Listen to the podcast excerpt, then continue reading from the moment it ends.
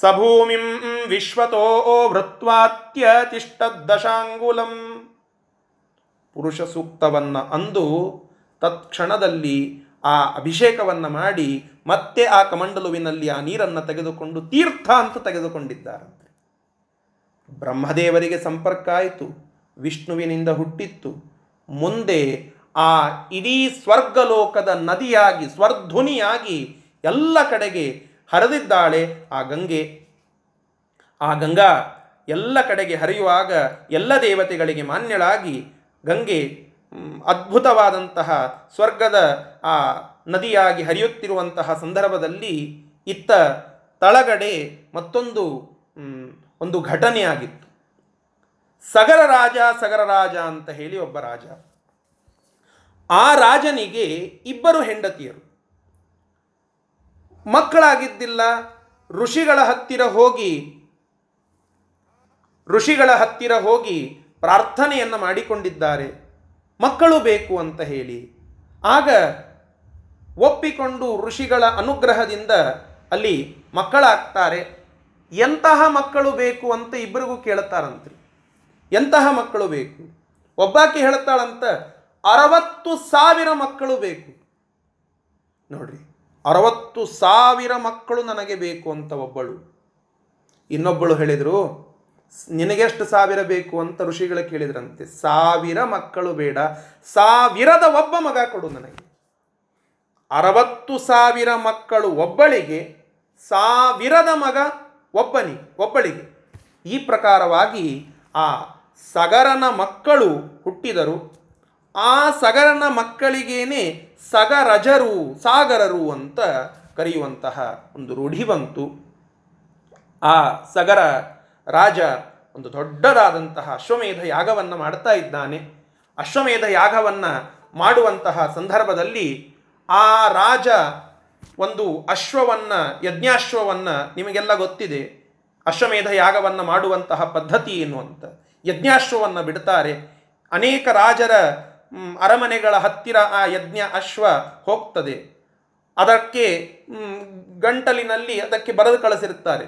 ಇದು ಸಗರನ ಅಶ್ವ, ಯಜ್ಞಾಶ್ವ, ಈ ಅಶ್ವವನ್ನು ಯಾರು ತಡಿತೀರೋ ಅಂತಹ ಯಾವ ವ್ಯಕ್ತಿ ತಡೆದು ನಮ್ಮನ್ನು ಸೋಲಿಸಿ ಯಜ್ಞಾಶ್ವವನ್ನು ತೆಗೆದುಕೊಳ್ಳುತ್ತಾನಲ್ಲ, ಅವನಿಗೆ ನಾವು ಬಾಗಿ ಬಿಡ್ತೇವೆ ಅಕಸ್ಮಾತ್ ನೀವು ಸೋತರೆ ನಿಮ್ಮ ಈ ಎಲ್ಲ ಸಂಪತ್ತನ್ನು ನಮಗೆ ಕೊಡಬೇಕು. ಅಂದರೆ ನೀವು ನಮ್ಮಿಂದ ಸೋತಿರಿ ಅಂತ ಬರೆದು ಕೊಡಬೇಕು. ಈ ಪ್ರಕಾರವಾಗಿ ಭೂಮಂಡಲವನ್ನೆಲ್ಲ ಯಜ್ಞಾಶ್ವ ತಿರುಗಾಡುತ್ತದೆ. ಎಲ್ಲೂ ಯಾವ ರಾಜರು ಕೂಡ ಈ ಅದ್ಭುತನಾದಂತಹ ಸಗರ ರಾಜನ ಮಹಿಮೆಯನ್ನು ಕೇಳಿದ್ರು, ಪರಾಕ್ರಮದ ವರ್ಣನೆಯನ್ನು ಕೇಳಿದ್ರು, ಯಾರೂ ಗೋಜಿಗೆ ಹೋಗಲಿಲ್ಲ. ಯಜ್ಞಾಶ್ವ ಎಲ್ಲ ಕಡೆ ತಿರುಗಾಡಿ ಪಾತಾಳ ಲೋಕಕ್ಕೆ ಹೋಗಿದೆ. ಪಾತಾಳ ಲೋಕದೊಳಗೆ ಅಲ್ಲಿ ಕಪಿಲ ಋಷಿಗಳು, ಕಪಿಲ ನಾಮಕ ಭಗವಂತ ಅಲ್ಲಿ ತಪಸ್ಸನ್ನು ಮಾಡ್ತಾ ಕುಳಿತಿದ್ದಾನೆ. ಅಲ್ಲಿ ಆ ಯಜ್ಞಾಶ್ವ ಬಂದು ಬಿಟ್ಟಿದೆ ಕಪಿಲ ನಾಮಕ ಋಷಿಗಳು ಆ ಅದ್ಭುತವಾದ ತಪಸ್ಸನ್ನು ಮಾಡುವಾಗ ಅವರಿಗೆ ಪರಿವೇ ಇಲ್ಲ. ಸಗರನ ಮಕ್ಕಳು ಬೆನ್ನು ಹತ್ತಿ ಆ ಎಲ್ಲ ಕಡೆಗೆ ಹೋಗಿ ತಿರುಗಾಡಿ, ಎಲ್ಲ ಕಡೆಗೆ ಹೋಗಿ ಆ ಯಜ್ಞಾಶ್ವ ಎಲ್ಲಿದೆ ಅಂತ ಹೇಳಿ ನೋಡಲಿಕ್ಕೆ ಹೋಗ್ತಾರೆ. ಎಲ್ಲೂ ಸಿಗೋದಿಲ್ಲ. ಭೂಮಂಡಲ, ಇಡೀ ಭೂಮಂಡಲ ತಿರುಗಾಡ್ತಾರೆ. ಅರವತ್ತು ಸಾವಿರ ಪ್ಲಸ್ ಒಂದು. ಎಲ್ಲರೂ ಸೇರಿಸಿ ಭೂಮಂಡಲವನ್ನು ತಿರುಗಿದರೆ ಯಜ್ಞಾಶ್ವ ಎಲ್ಲೂ ಸಿಗೋದಿಲ್ಲ. ನೆಲವನ್ನು ಅಗಿಲಿಕ್ಕೆ ಪ್ರಾರಂಭ ಮಾಡುತ್ತಾರೆ. ನೆಲ ಅಗೆದಾಗ ಅಲ್ಲಿ ಅದಕ್ಕೆ ಅವರಿಗೆ ಸಾಗರರು ಅಂತ ಕರೀತಾರೆ. ಅದೇ ಸಾಗರ ಆಯಿತು ಅಂತ ಕೇಳುತ್ತೆ. ಅಗೆದು ಅಗೆದು ಅಗೆದು ತಳಗಡೆ ಹೋಗಿ ಪಾತಾಳ ಲೋಕಕ್ಕೆ ಹೋಗ್ತಾರೆ. ಆ ಪಾತಾಳ ಲೋಕದಲ್ಲಿ ಆ ಯಜ್ಞಾಶ್ವವನ್ನು ಇಟ್ಟುಕೊಂಡಂತಹ ಲೋಕ ಆ ಯಜ್ಞಾಶ್ವ ಇರುವಂತಹ ಲೋಕಕ್ಕೆ ಹೋದಾಗ ಸಂತೋಷ ಆಗ್ತದೆ. ಅಷ್ಟೇ ಮತ್ತೆ ಒಂದು ಕೋಪವೂ ಬರ್ತದೆ. ಕೋಪ ಯಾಕೆ ಬಂತು ಅಂತಂದರೆ ನಮ್ಮಂತಹ ರಾಜರ ಈ ಕುದುರೆಯನ್ನು ಒಬ್ಬ ಋಷಿ ಹಿಡಿದುಕೊಂಡು ಕೂತಿದ್ದಾನಲ್ಲ. ಯಾಕೋ ಋಷಿ, ಇಂತಹ ದುಸ್ಸಾಹಸವನ್ನು ಯಾಕೆ ಮಾಡಿದಿ? ಕೇಳುತ್ತಾರೆ. ಕೇಳಿದಾಗ ಒಟ್ಟ ಪ್ರಶ್ನೆಗೆ ಉತ್ತರವನ್ನೇ ಕೊಡೋದಿಲ್ಲ. ಸಿಟ್ಟಿಗೆ ಬರುತ್ತಾರೆ. ಸಿಟ್ಟಿಗೆ ಬಂದು ಜೋರಾಗಿ ಚೀರ್ತಾ ಇರ್ತಾರೆ, ಕಪಿಲ ಋಷಿಗಳು ಕಣ್ಣು ತೆಗಿತಾರೆ, ಏನಾಯಿತು? ಈ ಯಜ್ಞಾಶ್ವವನ್ನು ನೀನ್ಯಾಕೆ ಕದ್ದು ತೆಗೆದುಕೊಂಡು ಬಂದಿದ್ದೀಯ?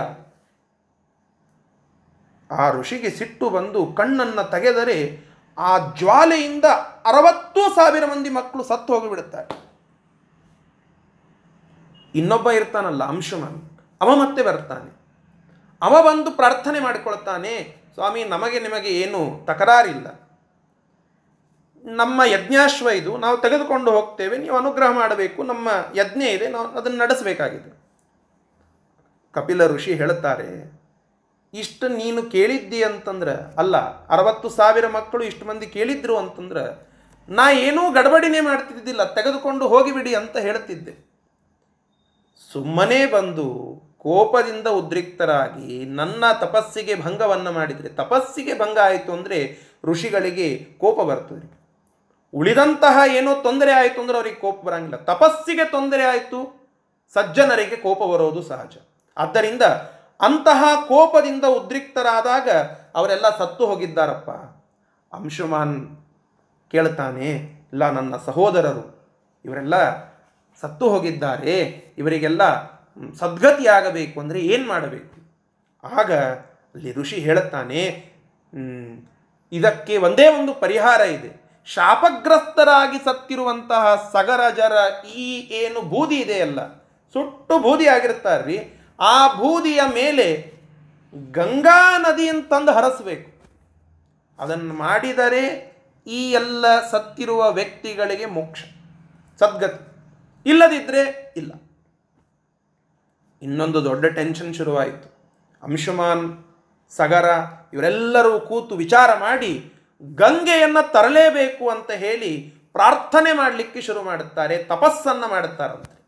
ಸಗರ ರಾಜ ತಪಸ್ಸನ್ನು ಮಾಡುತ್ತಾನೆ. ಅವನ ಅವಧಿ ಮುಗಿಯಿತು ಅವ ದೇಹತ್ಯಾಗ ಮಾಡಿದ. ಅಂಶುಮಾನ್ ತಪಸ್ ಮಾಡುತ್ತಾನೆ, ದೇಹತ್ಯಾಗ ಮಾಡಿದ. ಬರೋದಿಲ್ರಿ ಗಂಗಾ, ಅಷ್ಟು ಸರಳವಾಗಿ ಬರಲಿಲ್ಲ. ಮುಂದೆ ದಿಲೀಪ ಅಂತ ಇದ್ದ ಅವ ತಪಸ್ ಮಾಡಿದ, ಅಸಮಂಜಸ ಅಂತ ಬಂದ ಅವ ತಪಸ್ ಮಾಡಿದ, ಕೊನೆಗೆ ಬಂದ ಭಗೀರಥ ಅಂತ ಹೇಳಿ. ಆ ಭಗೀರಥ ಅದ್ಭುತವಾಗಿ ತಪಸ್ಸನ್ನು ಮಾಡುತ್ತಾನೆ ಆ ತಪಸ್ಸಿನ ಪರಿಣಾಮವಾಗಿ ಗಂಗೆ ಒಲೆದು ಭಗೀರಥನ ತಪಸ್ಸಿಗೆ ಒಲೆದು ಗಂಗೆ ತಳಗಡೆ ಬರಲಿಕ್ಕೆ ಒಪ್ಪಿಕೊಳ್ತಾಳೆ. ಅದಕ್ಕೆ ಕನ್ನಡದಲ್ಲಿ ಒಂದು ಮಾತಿದೆ ನೋಡಿ. ಎಂತಹ ತಪಸ್ ಮಾಡಬೇಕು, ಎಂತಹ ಪ್ರಯತ್ನ ಮಾಡಬೇಕು, ಭಗೀರಥ ಪ್ರಯತ್ನ ಮಾಡಿ. ಏನಿದು ಭಗೀರಥ ಪ್ರಯತ್ನ ಅಂತಂದರೆ ಇದೆ. ಭಗೀರಥ ಪ್ರಯತ್ನ ಅಂದರೆ ಅಷ್ಟು ಕಠಿಣವಾಗಿ ಋತವನ್ನು, ತಪಸ್ಸನ್ನು ಮಾಡಿ ಗಂಗೆಯನ್ನು ಒಲಿಸಿಕೊಂಡಿದ್ದಾನೆ ತನ್ನ ಪ್ರಯತ್ನದ ಮೂಲಕ. ಅಂತಹ ಆ ತಪಸ್ಸನ್ನು ಮಾಡಿದಂತಹ ಭಗೀರಥ ಕೊನೆಗೆ ಗಂಗೆಯನ್ನು ಮನವೊಲಿಸಿ ಕರೆದುಕೊಂಡು ಬರುವಂತಹ ಸಾಹಸವನ್ನು ಮಾಡಿದ್ದಾನೆ. ಗಂಗೆ ಹೇಳುತ್ತಾಳಂತೆ ಇಲ್ಲ ನನಗೆ ಒಂದು ಡೌಟ್ ಇದೆ. ನನ್ನ ವೇಗ ಇದನ್ನು ತಾಳಿಕೊಳ್ಳುವ ಶಕ್ತಿ ಯಾರಿಗೂ ಇಲ್ಲ. ಸ್ವಲ್ಪ ಗಂಗಾದೇವಿಗೂ ಅಲ್ಲಿ ಆ ಒಂದು ಅಹಮ್ಮಿನ ಆವೇಶ ಆಗ್ತದೆ ಅಂತ ಶಾಸ್ತ್ರ ಹೇಳುತ್ತದೆ. ನನ್ನ ವೇಗವನ್ನು ಹಿಡಿಯುವ ಸಾಮರ್ಥ್ಯ ಯಾರಿಗಿದೆ? ಯಾವ ದೇವತೆಗೂ ಇಲ್ಲ. ಯಾವ ದೇವತೆಗೂ ಇಲ್ಲದಂತಹ ಆ ಸಾಮರ್ಥ್ಯ ಇನ್ ನನ್ನನ್ನು ನೀನು ತ ತಳಗಡೆ ಕರೆದುಕೊಂಡು ಬರ್ತೀಯ ಅಂತಂದರೆ ಭೂಮಿಯನ್ನೇ ನಾನು ನುಂಗಿ ಬಿಡ್ತೀನಿ ರೀ ಗಂಗೆಯ ವೇಗ ಅಷ್ಟು ಅದ್ಭುತವಾದದ್ದು. ಆ ಗಂಗಾ ನದಿಯ ವೇಗಕ್ಕೆ, ಓಘಕ್ಕೆ ತಳಗಡೆ ಬಂದರೆ ತತ್ಕ್ಷಣದಲ್ಲಿ ಇಡೀ ಭೂಮಿಗೆ ಭೂಮಿಯನ್ನೇ ಅಪೋಷಣ ಮಾಡಿಬಿಡುವಷ್ಟು ಸಾಮರ್ಥ್ಯ ಇತ್ತು ಗಂಗೆಯ ವೇಗಕ್ಕೆ. ಅಂತಹ ಆ ವೇಗವನ್ನು ತಡೆ ಹಿಡಿಯುವಂಥವರು ಯಾರು? ಮತ್ತೆ ದೇವತೆಗಳನ್ನು ಕೇಳಿದಾಗ ಭಗೀರಥನಿಗೆ ಉತ್ತರ ಸಿಗ್ತದೆ ಏನಂತ? ಶಿವನನ್ನ ಕುರಿತು ತಪಸ್ಸನ್ನು ಮಾಡು. ಶಿವ ಆ ಗಂಗೆಯನ್ನು ತಡೆ ಹಿಡಿಯಬಲ್ಲಂತಹ ಸಾಮರ್ಥ್ಯ ಹೊಂದಿದ ವ್ಯಕ್ತಿ. ಭಗೀರಥನಿಗೆ ಬ್ಯಾಸೊತ್ತು ಹೋಗಿತ್ರಿ. ಎಷ್ಟು ವರ್ಷ ತಪಸ್ಸು. ಸಗರನಂದ ಹಿಡಿದುಕೊಂಡು ತಪಸ್ಸನ್ನು ಮಾಡಿದಂತಹ ಜನ ಇದ್ರು. ಆ ಎಲ್ಲ ತಪಸ್ಸಿನ ಫಲರೂಪವಾಗಿ ಎಲ್ಲ ಒಪ್ಪಿಕೊಂಡಿದ್ದಳು ಗಂಗೆ. ಮತ್ತೆ ಅದನ್ನು ತೊಂದರೆ ಪಡಬೇಕಾಯ್ತಲ್ಲ ಅಂತ ಹೇಳಿ. ಆದರೂ ಆ ರುದ್ರದೇವರನ್ನು ಸ್ಮರಣ ಮಾಡಬೇಕು ಅಂತ ಹೇಳಿ ಮತ್ತೆ ಕುತ್ತೇ ಬಿಟ್ಟಾರೆ ತಪಸ್ಸಿಗೆ. ಭಗೀರಥ ಮತ್ತೆ ತಪಸ್ಸನ್ನು ಮಾಡುತ್ತಾನೆ. ರುದ್ರದೇವರನ್ನ ಕುರಿತು. ತಪಸ್ಸನ್ನು ಮಾಡಿದಾಗ ರುದ್ರದೇವರು, ಆ ಗಂಗೆಯನ್ನ ತನ್ನ ಶಿರಸ್ಸಿನಲ್ಲಿ ಹಿಡಿತೇನೆ ಅಂತ ಹೇಳಿ ಒಪ್ಪಿಕೊಂಡು ಇವನ ಆ ಅಹವಾಲವನ್ನು ಸ್ವೀಕಾರ ಮಾಡಿ ಒಪ್ಪಿಕೊಳ್ಳುತ್ತಾರೆ. ಪರ್ವತದ ತು, ತುಟ್ಟ ತುದಿಯಲ್ಲಿ ನಿಂತುಕೊಳ್ಳುತ್ತಾರೆ. ತಮ್ಮ ಶಿಖೆಯನ್ನೆಲ್ಲ ಪೂರ್ಣ ಬಿಚ್ಚಿ ನೀವು ಆ ಚಿತ್ರದಲ್ಲಿ ನೋಡಿರ್ತೀರಲ್ಲ ಟೊಂಕದ ಮೇಲೆ ಕೈ ಇಟ್ಟು ಯಾರು ಬರ್ತಾರೋ ಬರಲಿ, ಅವರೆಲ್ಲರ ವೇಗವನ್ನು ನಾನು ಕಳೆದು ತಡೆ ಹಿಡಿತೇನೆ ಅಂತ ಹೇಳಿ. ಗಂಗಾದೇವಿ ನೋಡುತ್ತಾಳೆ ರುದ್ರದೇವರು ನನ್ನ ವೇಗವನ್ನು ಹಿಡಿಲಿಕ್ಕಾಗ್ತದ ಸಾಧ್ಯವೇ ಇಲ್ಲ ಅಂತ ಅವಳ ಭಾವನೆ. ಆಯಿತು ಅಂತ ಹೇಳಿ ಗಂಗೆಯ ಆ ವೇಗ ಪ್ರಾರಂಭವಾಗ್ತದೆ, ಮೇಲಿನಿಂದ ತಳಗಡೆ ಬರ್ತಾ ಇದ್ದಾಳೆ. ಬಂದಾಗ ತಕ್ಷಣದಲ್ಲಿ ರುದ್ರದೇವರು ಆ ರುದ್ರದೇವರ ಶಿಖೆಗೆ, ಜಟಾಕ್ಕೆ ಗಂಗಾದೇವಿಯ ಸ್ಪರ್ಶ ಆದ ಕೂಡಲೇ ರುದ್ರದೇವರು ತಮ್ಮ ಜಟೆಯನ್ನು ಕಟ್ಟಿಕೊಂಡು ಬಿಟ್ಟರು ಜಟಾಜೂಟ ಗ್ರಂಥವು ಆ ಜಟೆಯಲ್ಲಿ ಇಡೀ ತುದಿಯಾಗಿ ಒಂದು ಹನಿ ಬಿಡದೆ ಗಂಗೆಯನ್ನೆಲ್ಲ ಕಟ್ಟಿಕೊಂಡು ಬಿಟ್ಟಿದ್ದಾರೆ ಮಹಾನುಭಾವರಾದಂತಹ ರುದ್ರದೇವರು. ಶಿವ ಶಿವೋಭೂತ ಅಂತ ಹೇಳುತ್ತಾರೆ. ಅಂತಹ ಶಿವ ಶಿವನಾದ ಅಂತ. ಯಾಕೆ? ಇದು ತೀರ್ಥ. ಆ ಗಂಗಾ ನದಿಯ ವೇಗ ಅದು ವೈಯಕ್ತಿಕ. ಆದರೆ ಆ ಗಂಗಾ ನದಿ ಯಾರು? ವಿಷ್ಣುವಿನ ಮಗಳು. ಸರಸೀಜಾಸನ ಮನೋಜ, ಈರ್ವರು ಸುತರು ಸುರತರಂಗಿಣಿ ತನುಜ. ದೇವರಿಗೆ ಮೂರು ಮಂದಿ ಮಕ್ಕಳಂತ್ರಿ. ಇಬ್ಬರು ಗಂಡಸು ಮಕ್ಕಳು ಒಬ್ಬಾಕಿ ಹೆಣ್ಮಗಳು. ಯಾರು? ಸರಸೀಜಾಸನ ಕಮಲಾಸನ. ಯಾರು? ಬ್ರಹ್ಮದೇವರು. ಅವರ ಮಗ. ಸರಸೀಜಾಸನ ಮನೋಜ. ಮನಸ್ಸಿನಿಂದ ಹುಟ್ಟಿರತಕ್ಕಂತಹ ಕಾಮ, ಮನ್ಮಥ. ಅರ್ಥಾತ್, ಆ, ಮನ್ಮಥ, ಅದು ಭಗವಂತನ ಮಗ, ಕಾಮ. ಇಬ್ಬರು ಗಂಡಸು ಮಕ್ಕಳಾಯಿತು. ಇನ್ನು ಹೆಣ್ಮಕ್ಳು ಯಾರು? ಸರಸೀಜಾಸನ ಮನೋಜ. ಈರ್ವರು ಸುತರು ಸುರತ ಸುರತರಂಗಿಣಿ ತನುಜ ತನುಜ ಅಂದರೆ ಮಗಳು. ಅಂತಹ ಭಗವಂತನ ಮಗಳಾಗಿರತಕ್ಕಂತಹ ಗಂಗಾದೇವಿ ಸಾಕ್ಷಾತ್ ವಿಷ್ಣು ತೀರ್ಥ ಅವಳು. ಅಂತಹ ತೀರ್ಥವನ್ನು ತಮ್ಮ ತಲೆಯಲ್ಲಿ ಧಾರಣ ಮಾಡಿ ಶಿವರಾದರಂತೆ ಶಿವರು. ಅಂದರೆ ಭಾಗವತ ಹೇಳುತ್ತದೆ, ಶಿವ ಶಿವೋಭೂತ್. ಆ ರುದ್ರದೇವರಿಗೆ ಶಿವ ಅಂತಂದರೆ ಮಂಗಳ. ಮಂಗಳತೆ ಬಂತು ಅಂತೆ ಅವತ್ತು. ಅಂತಹ ರುದ್ರದೇವರು ಆ ಇಡಿಯಾದಂತಹ ಗಂಗೆಯನ್ನು ಹಿಡಿದುಕೊಂಡ್ರು ಮತ್ತೆ ಟೆನ್ಷನ್ ಶುರುವಾಯಿತು ಭಗೀರಥನಿಗೆ. ಇಷ್ಟೆಲ್ಲ ಮಾಡಿ ಈ ಭೂಮಿಯ ತುಟ್ಟ ತುದಿಗೆ, ಅಂದರೆ ಆ ಅಗ್ರದ ತುದಿಯಲ್ಲಿ ತಂದು ನಿಂತಿದ್ದೇನೆ, ಇನ್ನೇನು ಸ್ವಲ್ಪ ತಳಗಡೆ ಹೋಗಿ ಪಾತಾಳಕ್ಕೆ ಹೋದರೆ ನನ್ನ ಪೂರ್ವಿಕರಿಗೆ ಸದ್ಗತಿಯಾಗ್ತದೆ, ಮತ್ತೆ ನೀವು ಹೀಗೆ ಜಟೆಯಲ್ಲಿ ಹಿಡಿದುಕೊಂಡು ಕೂತ್ರೆ ಗಂಗೆಯನ್ನು ಬಿಡೋರು ಯಾರು? ಆಗ ಗಂಗೆಯನ್ನು ಬಿಡಬೇಕು ಅಂತಂದಾಗ ರುದ್ರದೇವರು ತಮ್ಮ ಶಿಖೆಯ ಒಂದು ಕೂದಲನ್ನು ಸುಮ್ಮನೆ ಹಿಂಗೆ ಝಾಡಿಸ್ತಾರಂತೆ. ಝಾಡಿಸಿದ್ದಕ್ಕೆ ಬಂದದ್ದೇ ಇಷ್ಟು.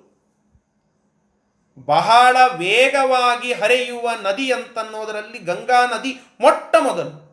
ಅಂತಹ ಗಂಗಾ ನದಿ ರುದ್ರದೇವರ ಶಿಖೆಯಲ್ಲಿ ಇರುವ ಒಂದು ಕೂದಲಿನ ಝಾಡಿಸುವಿಕೆಯಿಂದ ಬಂದಂತಹ ನದಿ ಇಷ್ಟು ವೇಗ.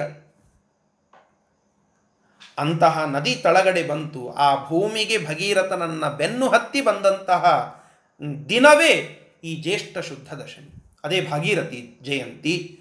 ಅಂತಹ ನದಿ ಭೂಮಿಗೆ ಬರ್ತದೆ, ವೇಗವಾಗಿ ಹರಿತಾ ಇರ್ತದೆ. ಆ ವೇಗ ಎಷ್ಟು ವೇಗ ಆಗಿತ್ತು ಅಂತಂದ್ರೆ ಒಬ್ಬ ಋಷಿಗಳು ತಪಸ್ ಮಾಡ್ಕೋತ ಕೂತಿದ್ರಿ. ಜನ್ಹು ಋಷಿ ಜನ್ಹು ಋಷಿ ಅಂತ ಹೇಳಿ.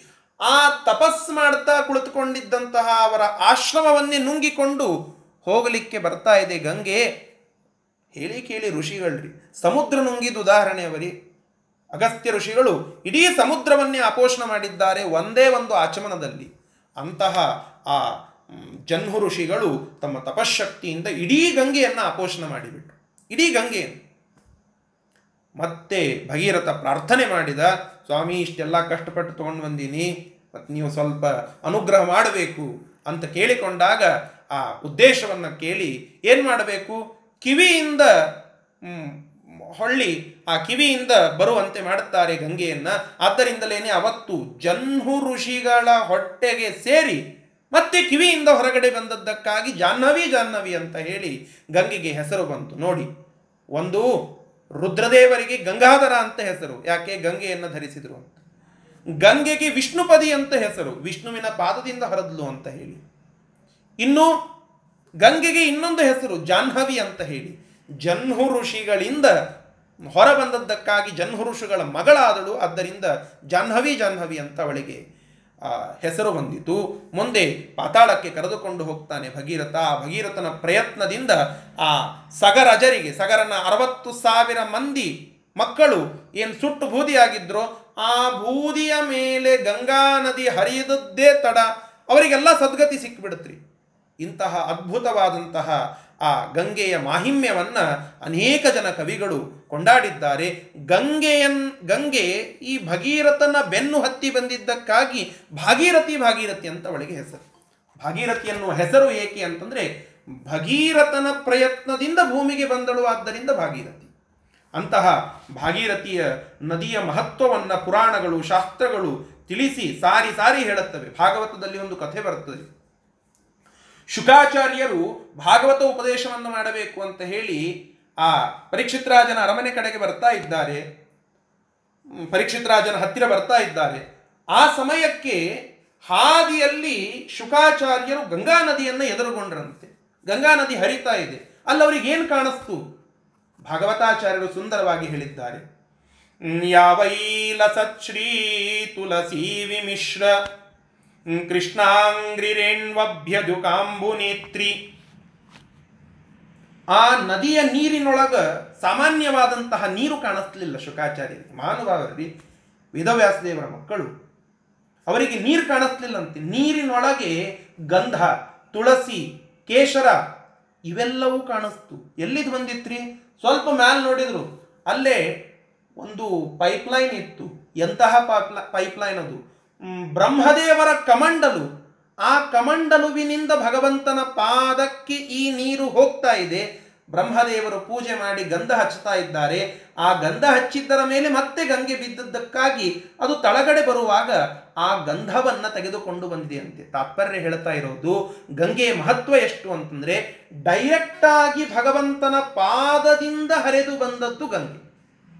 ಇವತ್ತಿನವರೆಗೂ ಮಹಾತ್ಮರಿಗೆ ಆ ಪಾದಕ್ಕೆ ಹಚ್ಚಿದ್ದ ಅಲ್ಲಿದ್ದಂತಹ ಆ ಗಂಧ ಕೇಶರ ಮಂಗಳ ದ್ರವ್ಯಗಳೆಲ್ಲ ಇವತ್ತು ಕಾಣ್ತಾ ಇವೆ ಅಂತೆ. ಇದಕ್ಕೆ ಶುಕಾಚಾರ್ಯರೇ ಸಾಕ್ಷಿ ಅಂತ ಭಾಗವತ ನಮಗೆ ಸಾರಿ ತಿಳಿಸ್ತಾ ಇದೆ. ಇಂತಹ ಆ ಗಂಗೆಯ ಅದ್ಭುತವಾದಂತಹ ಕಥೆಯನ್ನ ಕಾವ್ಯ ರೂಪದಿಂದಲೂ ಕೂಡ ಅನೇಕರು ವರ್ಣನ ಮಾಡಿದ್ದಾರೆ. ಸತ್ಯಧರ್ಮ ತೀರ್ಥ ಶ್ರೀಪಾದಂಗಳವರು ಅಂತ ಶ್ರೀಮಠದ ಪರಂಪರೆಯಲ್ಲಿ ಬಂದಂತಹ ಮಹಾಸ್ವಾಮಿಗಳು, ಅವರು ಗಂಗಾಲಹರಿ ಅಂತ ಅವರೂ ಒಂದು ಕೃತಿಯನ್ನು ಬರೆದಿದ್ದಾರೆ. ಜಲೇ ಪೀತೆ ಪೀತೆ, ಮನಸಿ ಚ ಶುಚಿತ್ವಂ ಜನಕಜ, ಭಿರಾಮೇ, ಶ್ರೀರಾಮೇ. ಇಂತಹ ಗಂಗಾಲಹರಿಯನ್ನು ಅವರು ಇಪ್ಪತ್ತೆಂಟು ಶ್ಲೋಕಗಳಲ್ಲಿ ಗಂಗೆಯನ್ನು ಸಾಕ್ಷಾತ್ಕರಿಸಿಕೊಂಡು ಸ್ತೋತ್ರವನ್ನು ಮಾಡಿದ್ದಾರೆ. ಅನೇಕರು ಸ್ತೋತ್ರಗಳನ್ನು ಮಾಡುತ್ತಾ ಒಬ್ಬ ಕವಿ, ದಕ್ಷಿಣ ದೇಶದ ಕವಿ ಅವನ ಹೆಸರು ಜಗನ್ನಾಥ ಪಂಡಿತ ಜಗನ್ನಾಥ ಪಂಡಿತ ಅಂತ. ಆ ಜಗನ್ನಾಥ ಪಂಡಿತ ಒಂದು ಕೃತಿಯನ್ನು ರಚನೆ ಮಾಡಿದ್ದಾನೆ. ಆ ಕೃತಿಯ ಹೆಸರೇ ಗಂಗಾಲಹರಿ ಅಂತ ಪ್ರಸಿದ್ಧವಾದಂತಹ ಒಂದು ಕೃತಿ. ಆ ಜಗನ್ನಾಥ ಪಂಡಿತನ ಒಂದು ಕಥೆ, ಅದು ಬಹಳ ರೋಚಕವಾಗಿ ಇದೆ. ಈ ಗಂಗಾಲಹರಿಯ ಅನೇಕ ಪದ್ಯಗಳನ್ನು ನಾವು ತಿಳಿದುಕೊಳ್ಳಬೇಕಾದರೆ ಅವ ಗಂಗೆಯನ್ನು ಸಾಕ್ಷಾತ್ಕರಿಸಿಕೊಂಡಂತಹ ಅಥವಾ ಗಂಗೆಯ ಮೇಲೆ ವಿಶೇಷ ಭಕ್ತಿಯನ್ನು ತೋರಿಸಿದಂತಹ ಒಂದು ಕಥೆಗೆ ಹಿನ್ನೆಲೆಯಾಗಿ ನಾವು ಅವನ ರೋಚಕ ಜೀವನ ಚರಿತ್ರೆಯನ್ನು ತಿಳಿದುಕೊಳ್ಳಬೇಕು. ಆ ಜಗನ್ನಾಥ ಪಂಡಿತ ತಂಜಾ, ತಂಜಾವೂರು ಅನ್ನುವಂತಹ ದಕ್ಷಿಣ ದೇಶದ ಒಂದು ಊರಿನಲ್ಲಿ ಇದ್ದಂತಹ ಒಬ್ಬ ಪಂಡಿತ, ಅಂತಹ ಆ ತಂಜಾವೂರಿನ ಪಂಡಿತನಾದಂತಹ ಜಗನ್ನಾಥ ಅದ್ಭುತ ಜಾಣ್ಮೆಯನ್ನು ಹೊಂದಿದ್ದ. ಅವ ಬರೆದುಕೊಳ್ತಾನೆ ತನ್ನ ತಂದೆಯೇ ಅವನಿಗೆ, ಅವ, ಅವನ ತಂದೆಯಿಂದಲೇ ಅವನು ಅದ್ಭುತ ಶಾಸ್ತ್ರಜ್ಞಾನವನ್ನು ಪಡೆದಿರುತ್ತಾನೆ ಅಂತೆ. ಪಾಷಾಣಾದಪಿ ಪೀಯೂಷಂ ಸ್ಯಂದತೆ ಯತ್ಪ್ರಭಾವತಃ ತಂ ಒಂದೇ ಪೇರುಭಟ್ಟಾಕ್ಯಂ ಪೇರುಭಟ್ಟ ಅಂತ ಹೇಳಿ ಅವರ ತಂದೆ ಹೆಸರು, ಅಂತಹ ಪೇರುಭಟ್ಟರಿಂದಲೇ ನನ್ನ ಎಲ್ಲ ಉದ್ಧಾರವಾಗಿದೆ ಅಂತ ಹೇಳಿ ಅವ ಶಾಸ್ತ್ರದ ಮೇಲ್ಮಟ್ಟವನ್ನು ಮುಟ್ಟಿದಂತಹ ಮಹಾ ಮೇಧಾವಿ, ಭಾರಿ ದೊಡ್ಡ ಪಂಡಿತಾರೆ. ಅಪ್ಪಯ್ಯ ದೀಕ್ಷಿತರು ಅಂತ ಅದ್ವೈತದ ದಿಗ್ಧಂತ ಪಂಡಿತರು. ಆ ಅಪ್ಪಯ್ಯ ದೀಕ್ಷಿತರ ಗ್ರಂಥಗಳನ್ನೆಲ್ಲ ಹೆಡಮುರಿ ಕಟ್ಟಿ ಎಳೆದು ತಂದು ವಾದ ಸಭೆಯಲ್ಲಿ ನಿಲ್ಲಿಸಿ ಅವುಗಳಲ್ಲಿ ತಪ್ಪನ್ನು ಹೇಳಿ, ಅದು ಶುದ್ಧ ಗ್ರಂಥ ಅಲ್ಲ ಅಂತ ತೋರಿಸಿದ ಮಹಾಮೇಧಾವಿ ಜಗನ್ನಾಥ ಪಂಡಿತ. ದಕ್ಷಿಣ ದೇಶದ ಪಂಡಿತ ಆ ಎಲ್ಲ ಕಡೆಗೆ ತನ್ನ ವಿದ್ಯಾಕೀರ್ತಿಯನ್ನು ಸಂಪಾದನೆ ಮಾಡಿ ಪ್ರಸಿದ್ಧನಾಗಿದ್ದರೂ ಕೂಡ ದಾರಿದ್ರ್ಯ ಬಹಳ ಕಾಡ್ತಾ ಇತ್ತು. ದೇವರು ಎಲ್ಲವನ್ನ ಎಲ್ಲರಿಗೂ ಕೊಡೋದಿಲ್ಲ. ಸರ್ವಥ ಕೊಡೋದಿಲ್ಲ. ಅವನಿಗೆ ಒಳ್ಳೆ ವಿದ್ಯೆಯನ್ನು ಕೊಟ್ಟಿದ್ದ ಸರಸ್ವತಿ ಇದ್ದಳು, ಆದರೆ ಲಕ್ಷ್ಮೀದೇವಿಯ ಪ್ರಸಾದ ಅವನಿಗೆ ಆಗಿದ್ದಿಲ್ಲ. ಭಾರಿ ಬಡವ, ದಟ್ಟ ದಾರಿದ್ರ್ಯ. ಅವನ ದಾರಿದ್ರ್ಯ ಅದನ್ನು ತಾನೇ ಹೇಳ್ಕೊಳ್ತಾನೆ ಅಂದರೆ ದೇವರ ಮೇಲೆ ಸಿಟ್ಟಿಗೆ ಬಂದು ಹೇಳುತ್ತಾನೆ. ಒಂದು ಶ್ಲೋಕ ಮಾಡಿ ಹೇಳುತ್ತಾನೆ. ಖಂಜಾಯಿತೋಪಿ ಧಿಮತಿ ಗಂಜಾಪರೋ ಬಿಬತ ಸಂಜಾಯ ತೇತ್ರ ಧನದಹ. ಸಂಜಾಘಟಿತಿ ಗುಣ ಪುಂಜಾಯಿ ತಸ್ಯ ನತು ಗುಂಜಾಮಿ ತಂಚ ಕನಕಂ. ಅಲ್ಲೇ ತಂಜಾವೂರಿನೊಳಗ ಒಂದು ದೇವಿಯ ಗುಡಿ. ಆ ದೇವಿಯ ಗುಡಿ ಗ್ರಾಮ ದೇವತೆ ಎದುರಿಗೆ ಹೋಗಿ ಆ ಪಾರ್ವತಿ ದೇವಿಯ ಎದುರಿಗೆ ಕುಳಿತುಕೊಂಡು ಸ್ತೋತ್ರ ಮಾಡ್ತಾ ಇದ್ದಾನೆ. ಏನಂತ? ನಿಂದಾಸ್ತುತಿ. ನೀನು ಖರೇನೆ ಈ ಪ್ರತಿಮಾದೊಳಗೆ ಕೂತು ನಮ್ಮಂಥವ್ರನ್ನ ರಕ್ಷಣಾ ಮಾಡ್ಲಿಕ್ಕಂತ ಕೂತಿಯೋ? ಇಲ್ಲ, ಸುಮ್ಮನೆ ಮಲ್ಕೊಳ್ಳಿಕ್ಕಂತ ಒಂದು ಜಾಗ ಮಾಡ್ಕೊಂಡಿಯು? ಕಿಂ ಜಾಗ್ರತಿ ಜಯಸಿ, ಕಿಂ ಜಾನತಿ ಸ್ವಪಿಶಿ ಶಿಂಜಾನ ನೂಪುರ ಪದೇ. ಮಲ್ಕೊಂಡಿ ಕಾಣಿಸ್ತದೆ. ಯಾಕೆ? ಯಾರು ಏನೂ ಅವರಿಗೆ ವಿದ್ಯಾ ಶೂನ್ಯ ಅಂತ ಇದ್ದಾರೋ, ಅವರ ಮನೆಗೆ ಹೋದರೆ ಆ ಗುಲಗಂಜಿಗಳು ಬಂಗಾರ ಅಲ್ಲಿ ತೂಗಾಡ್ತಾ ಇದೆ, ತೂರಾಡ್ತಾ ಇದೆ, ಆ ಬಂಗಾರದ ಹೊಗೆ ಹಾಯ್ತಾ ಇದೆ. ಯಾರು ನಿನ್ನ ಉಪಾಸನೆಯನ್ನ ಶಬ್ದಗಳಿಂದ ಮಾಡ್ತಾ ಇರುವ ಪಂಡಿತರಿದ್ದಾರೋ ಅಂಥವರ ಮನೆಗಡೆ ಮನೆಗಳಿಗೆ ಹೋದರೆ ಅಲ್ಲಿ ಏನೂ ಕೂಡ ಸಂಪತ್ತು ಇಲ್ಲ. ಇದಕ್ಕೆ ನೀನು ಮಲ್ಕೊಂಡಿ ಅಂತ ಹೇಳಿ ನಾನು ನಿರ್ಧಾರ ಮಾಡುತ್ತೇನೆ ಅಂತ ದೇವಿಯ ಮೇಲೂ ತನ್ನ ಕೋಪವನ್ನು ತೋರಿಸಿ ಕಾವ್ಯ ಪ್ರಕಟನವನ್ನು ಮಾಡಿದ್ದಾನೆ ಆ ಜಗನ್ನಾಥ. ಇಂತಹ ಜಗನ್ನಾಥ ಎಲ್ಲ ಕಡೆಗೆ ತಿರುಗಾಡಿದರೂ ಕೂಡ ಅವನಿಗೆ ಯಾವ ರಾಜಾಶ್ರಯ ಸಿಗಲಿಲ್ಲ. ಆಂಧ್ರದ ದೇಶದ ರಾಜನ ಹತ್ತಿರ ಹೋಗ್ತಾನೆ, ನಾಳೆ ಬರ್ರಿ ಅಂತ ಹೇಳಿ ಕಳಿಸ್ತಾರೆ. ಇವನ ಆ ಅದ್ಭುತ ಕಾವ್ಯ ಶಕ್ತಿಗೆ ಯಾರೂ ಕೂಡ ಮಹತ್ವ ಕೊಡೋದಿಲ್ಲ ದಕ್ಷಿಣ ದೇಶದಲ್ಲಿ. ಮತ್ತೆ ಮೇಲ್ಗಡೆ ಹೋಗ್ತಾನೆ ಉತ್ತರ ದೇಶಕ್ಕೆ. ಆ ಉತ್ತರ ಪ್ರದೇಶಗಳಿಗೆ ಹೋದಾಗ ಅಲ್ಲಿ ಜಯಪೂರಿನ ರಾಜ ಅವನನ್ನ ಸಂಧಿಸಿ ಅವನಿಗೆ ಕೇಳಿಕೊಳ್ಳುತ್ತಾನೆ ರಾಜಾಶ್ರಯವನ್ನು ಕೊಡುವಂತ. ಆಗ ಅಲ್ಲಿ ಖಾಜಿ ಒಬ್ಬವ ಮುಸಲ್ಮಾನ ವ್ಯಕ್ತಿ ಹಿಂದೂ ಧರ್ಮಗಳ ಮೇಲೆ ಆಕ್ರಮಣವನ್ನು ಮಾಡಬೇಕು ಅಂತ ಹೇಳಿ ಆ ಧರ್ಮ ಗ್ರಂಥದಲ್ಲಿ ತಪ್ಪನ್ನು ತೋರಿಸಲಿಕ್ಕೆ ತನ್ನ ಕುರಾನಿನ ಕೆಲವು ಮಾತುಗಳನ್ನು ಉದಾಹರಣೆಯಾಗಿ ಮಾಡಿರುತ್ತಾನೆ. ಪಾರ್ಸಿ ಬರ್ತಿರೋದಿಲ್ಲ ಯಾರಿಗೂ ಕೂಡ. ಆ ಪಾರ್ಸಿ ಭಾಷೆಯಲ್ಲಿ ಅವ ವಾದ ಮಾಡಿದ್ದಕ್ಕೆ ಅವನ ವಾದವನ್ನ ಯಾರೂ ನಿರಾಕರಣ ಮಾಡಲಿಕ್ಕೆ ಶಕ್ತಿ ಇಲ್ಲದೆ ಇರುವಂಥವ್ರು ಇರ್ತಾರೆ. ಆಗ ಆ ಜಯಪುರದ ರಾಜ ಇವನಿಗೆ ಕೇಳಿಕೊಂಡಾಗ, ಆರೇ ತಿಂಗಳಿನಲ್ಲಿ ಪಾರ್ಸಿ ಭಾಷೆಯನ್ನು ಕಲಿತಾನ್ರಿ. ಕಲತು ಆ ಏನು ಖಾಜಿ ಇದ್ದ ಅವನನ್ನು ಸೋಲಿಸಿ ಹಿಂದೂ ಧರ್ಮ ಸ್ಥಾಪನೆಯನ್ನು ಮಾಡುತ್ತಾನೆ. ಆ ಜೈಪುರಿನಿಂದ ಮತ್ತೆ ದಿಲ್ಲೀಶ್ವರ ಅಂದ್ರೆ ದಿಲ್ಲಿಯ ರಾಜ ಇವನನ್ನ ಕರೆಸಿಕೊಳ್ಳುತ್ತಾನೆ. ಕರೆಸಿಕೊಂಡಾಗ ಇವನ ಅದ್ಭುತ ಕಾವ್ಯಶಕ್ತಿಯನ್ನು ನೋಡಿ ದಿಲ್ಲಿಯ ರಾಜರ ಒಂದು ಗುಣ, ಬಹಳ ಕವಿತಾ ಪ್ರೇಮಿಗಳು, ಕವನ ಪ್ರೇಮಿಗಳು, ಕಾವ್ಯ ಪ್ರೇಮಿಗಳು. ಜಹಾಂಗೀರ, ಶಹಜಾನ ಇವರೆಲ್ಲ ಕಾವ್ಯವನ್ನ ಆರಾಧನ ಮಾಡುತ್ತಾ ಇದ್ದ, ಪ್ರೋತ್ಸಾಹಿಸುತ್ತಿದ್ದಂತಹ ವ್ಯಕ್ತಿಗಳು. ಒಳ್ಳೆ ಸಂಸ್ಕೃತವನ್ನ ತಿಳಿದುಕೊಂಡಿದ್ರು ಅಂತ ಕಥೆಯನ್ನು ಕೇಳುತ್ತೇವೆ. ಅಂತಹ ವ್ಯಕ್ತಿಗಳು ಇವನಿಗೆ ಆಶ್ರಯವನ್ನು ಕೊಡುತ್ತಾರೆ. ಒಮ್ಮೆ ಇವ ಭಾರಿ ಆಪ್ತನಾಗ್ತಾನೆ ಆ ದಿಲ್ಲಿ ರಾಜರುಗಳಿಗೆ. ಆಪ್ತನಾಗಿ ಒಂದು ದಿನ ಆ ಜಗನ್ನಾಥ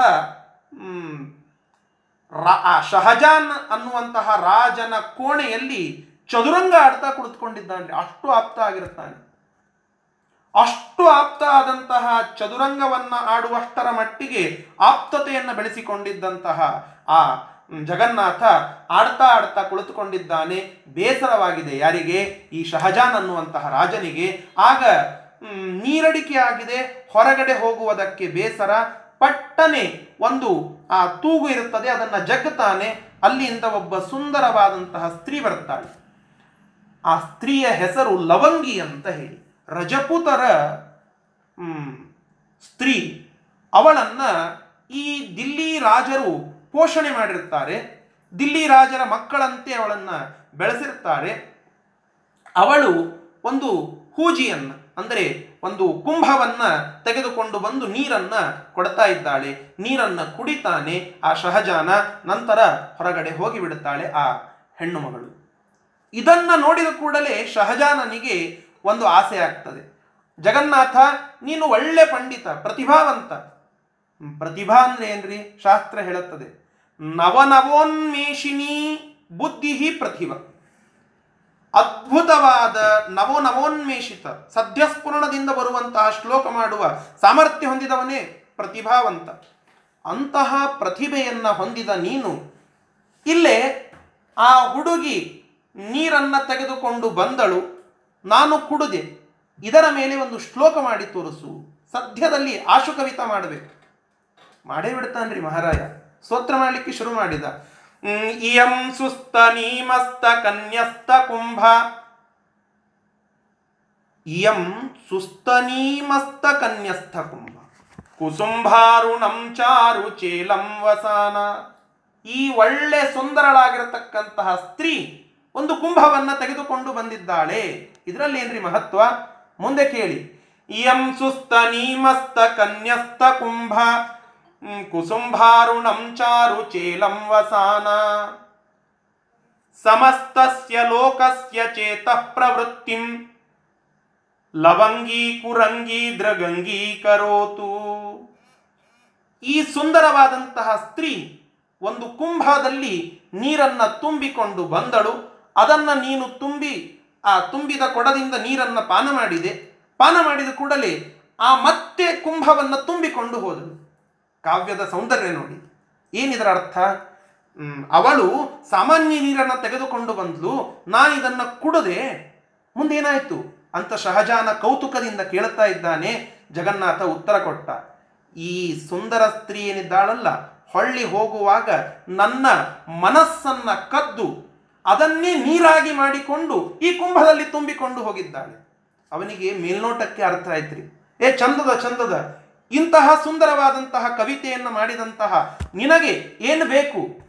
ನಿನ್ನ ಮನೆಯ ಎದುರಿಗೆ ಆ ಭಾರಿಯಾದಂತಹ ರಾಜ ಆನೆಗಳು ಅಂತ ಇದ್ದು ರೀ ಅವುಗಳನ್ನು ಒಂದು ಸಾವಿರಾರು ಆನೆಗಳನ್ನು ನಿನ್ನ ಮನೆಯ ಎದುರಿಗೆ ಲಾಯ ಕಟ್ಟಿಬಿಡ್ತೇನೆ.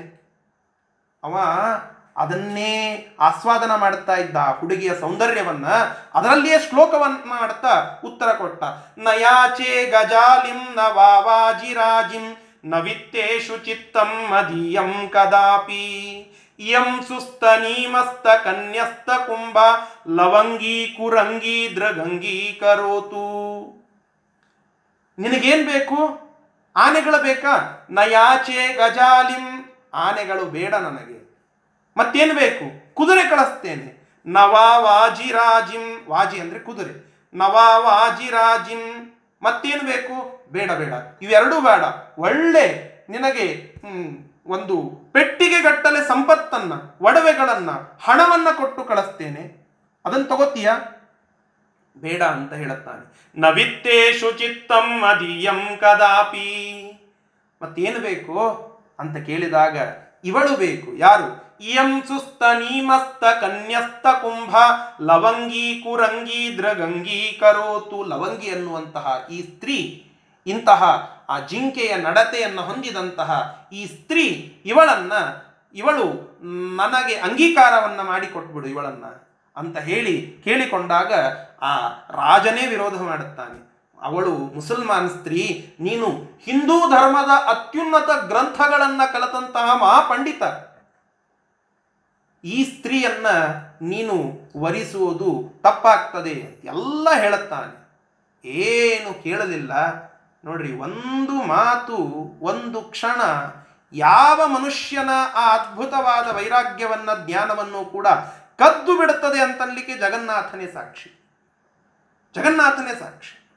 ಆ ಜಗನ್ನಾಥ ಒಂದು ಕ್ಷಣ ಅವಳ ಮೋಹ, ಆ ಮೋಹ ಪಾಶಕ್ಕೆ ಒಳಗಾದ ಇಂತಹ ಉಲ್ಟಾ ಕ್ಯಾರೆಕ್ಟರ್ಸ್ಗಳು ನಮ್ಮ ಸಂಪ್ರದಾಯದಲ್ಲಿ ನಾವು ನೋಡುತ್ತೇವೆ. ಒಂದು ಕ್ಷಣ ಯಾರೋ ಒಬ್ಬ ದಾಸರು ಹಾಡುತ್ತಿರುವಂತಹ ಹಾಡನ್ನ ಕೇಳಿ ಮನೆಯಲ್ಲಿ ಇದ್ದ ಸಂಪತ್ತಿನ ಮೇಲೆ ತುಳಸಿ ಪತ್ರ ಇಟ್ಟು ಕೃಷ್ಣಾರ್ಪಣ ಅಂದಂತಹ ಆ ಅಡವಿ ಆಚಾರ್ಯರ ಕಥೆಯನ್ನು ನಾವು ಕೇಳುತ್ತೇವೆ. ಅರಣ್ಯಕಾಚಾರ್ಯರು, ವಿಷ್ಣು ತೀರ್ಥರು ಮಂಚಬಾರದು ಮಡದಿಬಾರದು ಕಂಚು ಕನ್ನಡಿ ಬಾರದು ಅಂತ ಹೇಳಿದಂತಹ ಸಂದರ್ಭದಲ್ಲಿಯೇ ತುಳಸಿ ಪತ್ರ ಇಟ್ಟಂತಹ ವೈರಾಗ್ಯ ಶಿರೋಮಣಿಗಳು ಒಂದು ಕಡೆಯಾದರೆ ಒಂದು ಕ್ಷಣ ಒಂದು ಹೆಣ್ಣಿನ ಮೋಹವನ್ನ ತಡೆದುಕೊಳ್ಳಲಿಕ್ಕಾಗದೆ ಆ ಮೋಹಪಾಶದಲ್ಲಿ ಸಿಲುಕಿಕೊಂಡಂತಹ ಜಗನ್ನಾಥ ಒಂದು ಕಡೆಗೆ ಅದ್ಭುತ ಕವಿ ಏನೋ ಸರಿ, ಆದರೆ ಧರ್ಮಲಂಪಟನಾಗ್ತಾನೆ. ಆ ಸ್ತ್ರೀಯನ್ನ ವರಿಸಿಕೊಂಡು ಆ ರಾಜದ, ರಾಜಧಾನಿಯಲ್ಲಿಯೇ ಇರ್ತಾನೆ. ಶಹಜಾನ್ ಆಗ್ತಾನೆ ಜಹಾಂಗೀರ, ಇವರೆಲ್ಲರೂ ಮುಗಿತಾರೆ. ಮುಂದೆ ಬರ್ತಾನಲ್ಲ ಔರಂಗಜೇಬ, ಮಹಾಧರ್ಮ ಅಂತ ಅವನು ಇವನ, ಅವ ತನ್ನ ಚಾರ್ಜನ್ನು ತೆಗೆದುಕೊಂಡ ತಕ್ಷಣದಲ್ಲಿ ಲವಂಗಿಯನ್ನ ಮತ್ತು ಇವನನ್ನ ಆ ಸಭೆಗೆ ಕರೆಸ್ತಾನಂತೆ. ನನಗೆ ನನ್ನ ಆಸ್ಥಾನದಲ್ಲಿ ಹಿಂದೂ ಅನ್ನುವ ಒಬ್ಬ ವ್ಯಕ್ತಿ ಇಲ್ಲಿರ್ಲಿಕ್ಕಿಲ್ಲ. ಈ ಲವಂಗಿ ಇವಳು ಏನೋ ನಮ್ಮ ಪೂರ್ವಿಕರು ಬೆಳೆಸಿದಂತಹ ಹುಡುಗಿ, ಅದಕ್ಕಾಗಿ ಇವಳು ಇಲ್ಲಿರಲಿ. ನೀನು ಹೋಗಬೇಕು ಅಂತಂದಾಗ ಆ ಲವಂಗಿಯು ಕೂಡ ಅವನನ್ನ ಬೆನ್ನು ಹತ್ತಿ ಜಗನ್ನಾಥನ ಒಟ್ಟಿಗೆ ಹೊರಗಡೆ ಹೋಗ್ತಾಳೆ. ಜಗನ್ನಾಥನಿಗೆ ಬಹಳ ಸೊಕ್ಕಿತ್ತು. ಅಲ್ಲಿಯವರೆಗೆ ಏನು ಹೇಳುತ್ತಿದ್ದ ಗೊತ್ತಾ? ದಿಲ್ಲೀಶ್ವರೋವಾ ಜಗದೀಶ್ವರೋವ ಮನೋರಥಂ ಪೂರಯಿತು ಸಮರ್ಥ ಆ ರಾಜನ ಮಗಳನ್ನ ಯವನ್ ಯವನ ರಾಜನ ಮಗಳನ್ನ ಕಟ್ಟಿಕೊಳ್ಳುವ ಸಂದರ್ಭದಲ್ಲಿ ಅನೇಕ ಹಿಂದೂ ರಾಜರು ಇವನಿಗೆ ಪತ್ರ ಬರೆದಿರ್ತಾರಂತೆ. ನೀನು ಇವಳನ್ನ ಕಟ್ಟಿಕೊಳ್ಳಬೇಡ, ಧರ್ಮದ ಅಧಃಪತನ ಆಗ್ತದೆ, ಮಾಡಬೇಡ, ನಿನಗೇನು ಬೇಕೋ ಅದನ್ನು ಕೊಡುತ್ತೇವೆ ಅಂತ. ಇವನು ಎಷ್ಟು ಮದಾಂಧನಾಗಿದ್ದ ಗೊತ್ತಾ? ಹೊಳ್ಳಿ ಪತ್ರ ಬರದಾನಂತ್ರಿ. ದಿಲ್ಲೀಶ್ವರೋವಾ ಜಗದೀಶ್ವರೋವಾ, ನೀವು ರಾಜರು, ಸಾಮಂತ ರಾಜರು, ನೀವು ನನ್ನ ಮನೋರಥವನ್ನು ಪೂರ್ಣ ಮಾಡ್ತೀರಾ? ಸಾಧ್ಯನೇ ಇಲ್ಲ. ನನ್ನ ಮನೋರಥವನ್ನು ಪೂರ್ಣ ಮಾಡೋರು ಇಬ್ಬರೇ ಅಂತ. ಯಾರು? ದಿಲ್ಲೀಶ್ವರೋವಾ ದಿಲ್ಲೀಶ್ವರ ನಮ್ಮ ದಿಲ್ಲಿಯ ರಾಜ, ಅವ ಒಬ್ಬ ಪೂರ್ಣ ಮಾಡಲಿಕ್ಕೆ ಶಕ್ಯ. ಜಗದೀಶ್ವರೋವ, ಅವ ಇಲ್ಲ. ಕೃಷ್ಣ, ಜಗದೀಶ್ವರ. ಇವರಿಬ್ಬರೇ ಮಾಡಲಿಕ್ಕೆ ಶಕ್ಯನೇ ಹೊರತು ನನ್ನ ಮನೋರಥವನ್ನು ನಿಮಗೆ ಪೂರ್ಣ ಮಾಡಲಿಕ್ಕೆ ಆಗೋದಿಲ್ಲ. ಮತ್ತು ನಾವು ಕೊಡುವ ಹಣ ಏನಾಗ್ತದೆ? ಶಾಖಾಯ ವಾಸ್ಯಾತ್, ಲವಣಾಯ ವಾಸ್ಯಾತ್. ನಮ್ಮ ಮನೆಯ ಉಪ್ಪು ತರಲಿಕ್ಕೆ, ನನ್ನ ಮನೆಗೆ ಬೇಕಾದ ತರಕಾರಿ ತರಲಿಕ್ಕೂ ಸಾಲೋದಿಲ್ಲ. ನೀವು ಕೊಡುವಂತಹ ಹಣ ಅಂತ ಉನ್ಮತ್ತನಾಗಿ ಮಾತನಾಡಿರ್ತಾನೆ. ಎಲ್ಲ ರಾಜರ ಕಡೆಗೆ ಬಂದು ಕೇಳುತ್ತಾನೆ, ಔರಂಗಜೇಬ ನನ್ನನ್ನು ಹೊರಗೆ ಹಾಕಿದ್ದಾನೆ, ನೀವು ಆಶ್ರಯವನ್ನು ಕೊಡಿ. ಮತ್ತೆ ದಿಲ್ಲೀಶ್ವರೋವ ಜಗದೀಶ್ವರೋವ ಅವ್ರ ಕಡೆನೇ ಹೋಗು. ದಿಲ್ಲೀಶ್ವರ ಆಗಿಲ್ಲ, ಜಗದೀಶ್ವರನ ಕಡೆ ಆದರೂ ಹೋಗು. ಅಂತ ಹೇಳಿದಾಗ ಮಥುರೆಗೆ ಬಂದು ಕೃಷ್ಣನ ಸ್ಮರಣವನ್ನು ಮಾಡುತ್ತಾನಂತೆ. ಅಲ್ಲಿ ಜ, ಜಯಪುರಕ್ಕೆ ಬಂದು ಅಲ್ಲಿ ಒಂದು ಕೃಷ್ಣನ ಗುಡಿ ಇದೆ. ಆ ಕೃಷ್ಣನ ಗುಡಿಯ ಎದುರಿಗೆ ಕುಳಿತುಕೊಂಡು ದೂರ ಅಟ್ಟುತ್ತಾ ಇರ್ತಾರೆ ಜನರೆಲ್ಲ. ಅಲ್ಲಿಯೇ ದೂರದಲ್ಲಿ ಒಂದು ಕಡೆಗೆ ಕುಳಿತುಕೊಂಡು ಸ್ತೋತ್ರ ಮಾಡಿದ್ದಾನೆ ಜಗನ್ನಾಥ. ಅಮಂದ ಅಮಂದ ಮುಖ ಚಂದಿರೇ, ಚಿರಮಿದಂ ಚ ಕೋರಾಯತಾಂ. ಅಮಂದಮಿಲ ದಿಂದಿರೆ, ನಿಖಿಲ ಮಾಧುರಿ ಮಂದಿರೇ. ಅಮಂದ ಮುಖ ಚಂದಿರೇ, ಚಿರಮಿದಂ ಚ ಕೋರಾಯತಾಂ. ಸ್ತೋತ್ರ ಬಹಳ ಸುಂದರ. ಆದರೆ ಈ ಸ್ತೋತ್ರದಲ್ಲಿ ಅಡಗಿದ ಅರ್ಥ ಎಲ್ಲಿದು ಅಂತಂದ್ರೆ ನಮ್ಮ ಆಚಾರ್ಯರು ಬರೆದಿರತಕ್ಕಂತಹ ದ್ವಾದಶ ಸ್ತೋತ್ರ. ಅಲ್ಲಿಯ ಎರವಲನ್ನ ಪಡೆದು ಇಲ್ಲಿ ಬಳಸಿದ್ದಾನೆ ಜಗನ್ನಾಥ. ರಮಾಚ ಕೋರಿ ವಿಧವೆ, ದುಷ್ಟ ದರ್ಪೋದವನ್ಹವೆ ಸತ್ಪಾಂಥ ಜನಗೇಹಾಯ ನಮೋ ನಾರಾಯಣಾಯತೆ. ಅಲ್ಲಿ ಏನು ರಮಾಚ ಕೋರಿ ವಿಧವೆ ಅಂತ ಬಳಸಿದ್ದಾರೋ ಅದನ್ನೇ ಇಲ್ಲಿ ಜಗನ್ನಾಥ ಶಬ್ದಗಳ ವೈಚಿತ್ರ್ಯವನ್ನು ತೋರಿಸಿ ಇಲ್ಲಿ ಬಳಸಿದ್ದಾನೆ. ಮುಕುಂದ ಮುಖ ಚಂದಿರೇ ಚಿರಮಿದಂಚ ಕೋರಾಯತಾಂ. ಮುಕುಂದನ ಮುಖ ಅನ್ನುವ ಚಂದಿರಕ್ಕೆ ಚಂದಿರನಲ್ಲಿ ಚಕೋರ ಪಕ್ಷಿಯಾಗುವಂತೆ ಅನುಗ್ರಹ ಮಾಡುವಂತೆ ಕೇಳಿಕೊಂಡಿದ್ದಾನೆ. ಅಲ್ಲಿಯೂ ಕೂಡ ಯಾರೂ ಇವನ ಕುರಿತಾಗಿ ಅಲಕ್ಷ್ಯವನ್ನು ತೋರಿಸಿದ್ದಾರೆ. ಲಕ್ಷ್ಯವನ್ನು ಕೊಡಲಿಲ್ಲ. ಯವಂಗಿ ಲಂಪಟ, ಯವಂಗಿ ಸಂಸರ್ಗದಿಂದ ಕೆಟ್ಟಂತಹ ವ್ಯಕ್ತಿ ಅಂತ ಹೇಳಿ ಇವನನ್ನು ದೂರ ಅಟ್ಟಿದ್ದಾರೆ. ಎಲ್ಲ ಕಡೆಗೆ ಇವನ ಆ ಔದಾಸೀನ್ಯದಿಂದ ಬಳಲಿ. ಒಮ್ಮೆ ಭಾರೀ ಸುಖಭೋಗವನ್ನು ಮಾಡಿದಂತಹ ವ್ಯಕ್ತಿಯನ್ನ ಯಾರೂ ಕೂಡ ದಾದ ಮಾಡಲಿಲ್ಲ ಅಂತಂದ್ರೆ ಬಹಳ ಕಷ್ಟ ಆಗ್ತದೆ. ಕೊನೆ ಕಾಲ ಕೂದಲು ಬೆಳ್ಳಗಾಗಿವೆ. ಆ ಹೆಂಡತಿಯನ್ನ ಕರೆದುಕೊಂಡು ಹರಕು ಬಟ್ಟೆಯನ್ನ ಉಟ್ಟು ಕಾಶಿಗೆ ಬಂದಿದ್ದಾನೆ. ಕಾಶಿಯ ಆ ಗಂಗೆಯ ತಟದಲ್ಲಿ ಒಂದು ಕಲ್ಲು ಮಣ್ಣುಗಳಿದ್ದಂತಹ ಪ್ರದೇಶದಲ್ಲಿ ಮಲಗಿಕೊಂಡಿದ್ದಾನೆ ಹೆಂಡತಿಯ ಒಟ್ಟಿಗೆ. ತನ್ನ ಆ ಶಾಟಿ ಏನಿತ್ತು, ಅದೆಲ್ಲ ಹರಿದಿದೆ. ಅದನ್ನೇ ತನ್ನ ಹೊದಿಕೆಯನ್ನಾಗಿ ಮಾಡಿಕೊಂಡು ಜಗನ್ನಾಥ ಮಲಗಿಕೊಂಡಿದ್ದಾನೆ. ಮಲಗಿದಂತಹ ಆ ಜಗನ್ನಾಥ ಎಚ್ಚರವಾಗ್ತಾ ಇಲ್ಲ. ಬೆಳಗ್ಗೆ ನಾಲ್ಕೂವರೆ ಐದು ಗಂಟೆ ಆಗಿದೆ. ಎಲ್ಲರೂ ಸ್ನಾನವನ್ನು ಮಾಡಲಿಕ್ಕೆ ಅಂತ ಹೇಳಿ ಗಂಗಾ ನದಿಯ ತಟದಲ್ಲಿ ಬರ್ತಾ ಇದ್ದಾರೆ. ಅಪ್ಪಯ್ಯ ದೀಕ್ಷಿತರು ಅಲ್ಲೇ ಇದ್ರಂತೆ. ಅಪ್ಪಯ್ಯ ದೀಕ್ಷಿತರು ಅಂತಂದ್ರೆ ಹಿಂದೆ ಹೇಳಿದ್ನಲ್ಲ, ಆ ಅದ್ವೈತದ ಮಹಾಪಂಡಿತರು ಅವರು ಅಲ್ಲಿಯೇ ಇದ್ದಾರೆ, ಆ ಅಪ್ಪಯ್ಯ ದೀಕ್ಷಿತರು ಅಲ್ಲಿಗೆ ಬರ್ತಾ ಇರೋದನ್ನ ನೋಡಿದರಂತೆ.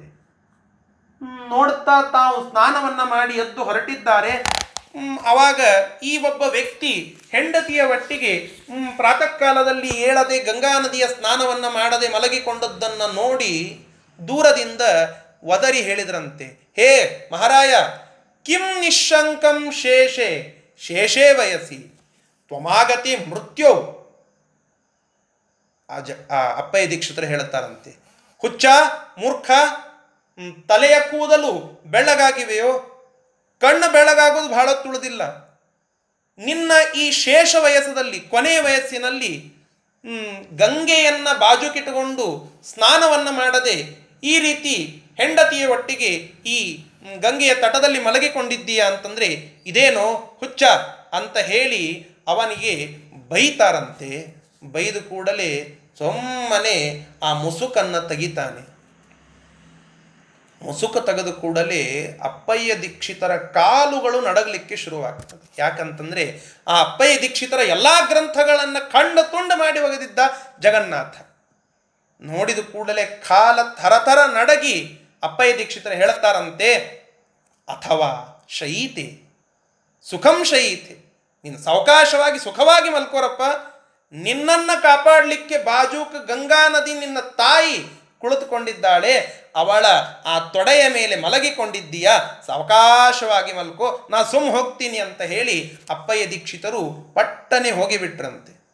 ಎಚ್ಚರವಾಗಿದ್ದ ಜಗನ್ನಾಥನಿಗೆ ಒಂದು ರೀತಿಯಾಗಿ ಪ್ರಾಯಶ್ಚಿತ್ತದ ಸಮಯ ಬಂದಿದೆ ಅಂತ ಗೊತ್ತಾಯಿತು. ತತ್ಕ್ಷಣದಲ್ಲಿ ಎದ್ದು ಕುಳಿತ.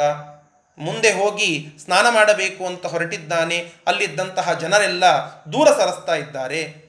ದೂರಿ ಸರಿಸಿದಂತಹ ವ್ಯಕ್ತಿಗಳಿಗೆಲ್ಲ ಉತ್ತರವನ್ನು ಕೊಡದೆ ಒಂದೇ ಕಡೆಗೆ ದೂರದಲ್ಲಿ ಆ ಜಗನ್ನಾಥ ಹೆಂಡತಿಯ ಒಟ್ಟ ಒಡನೆ ಕುಳಿತುಕೊಂಡ.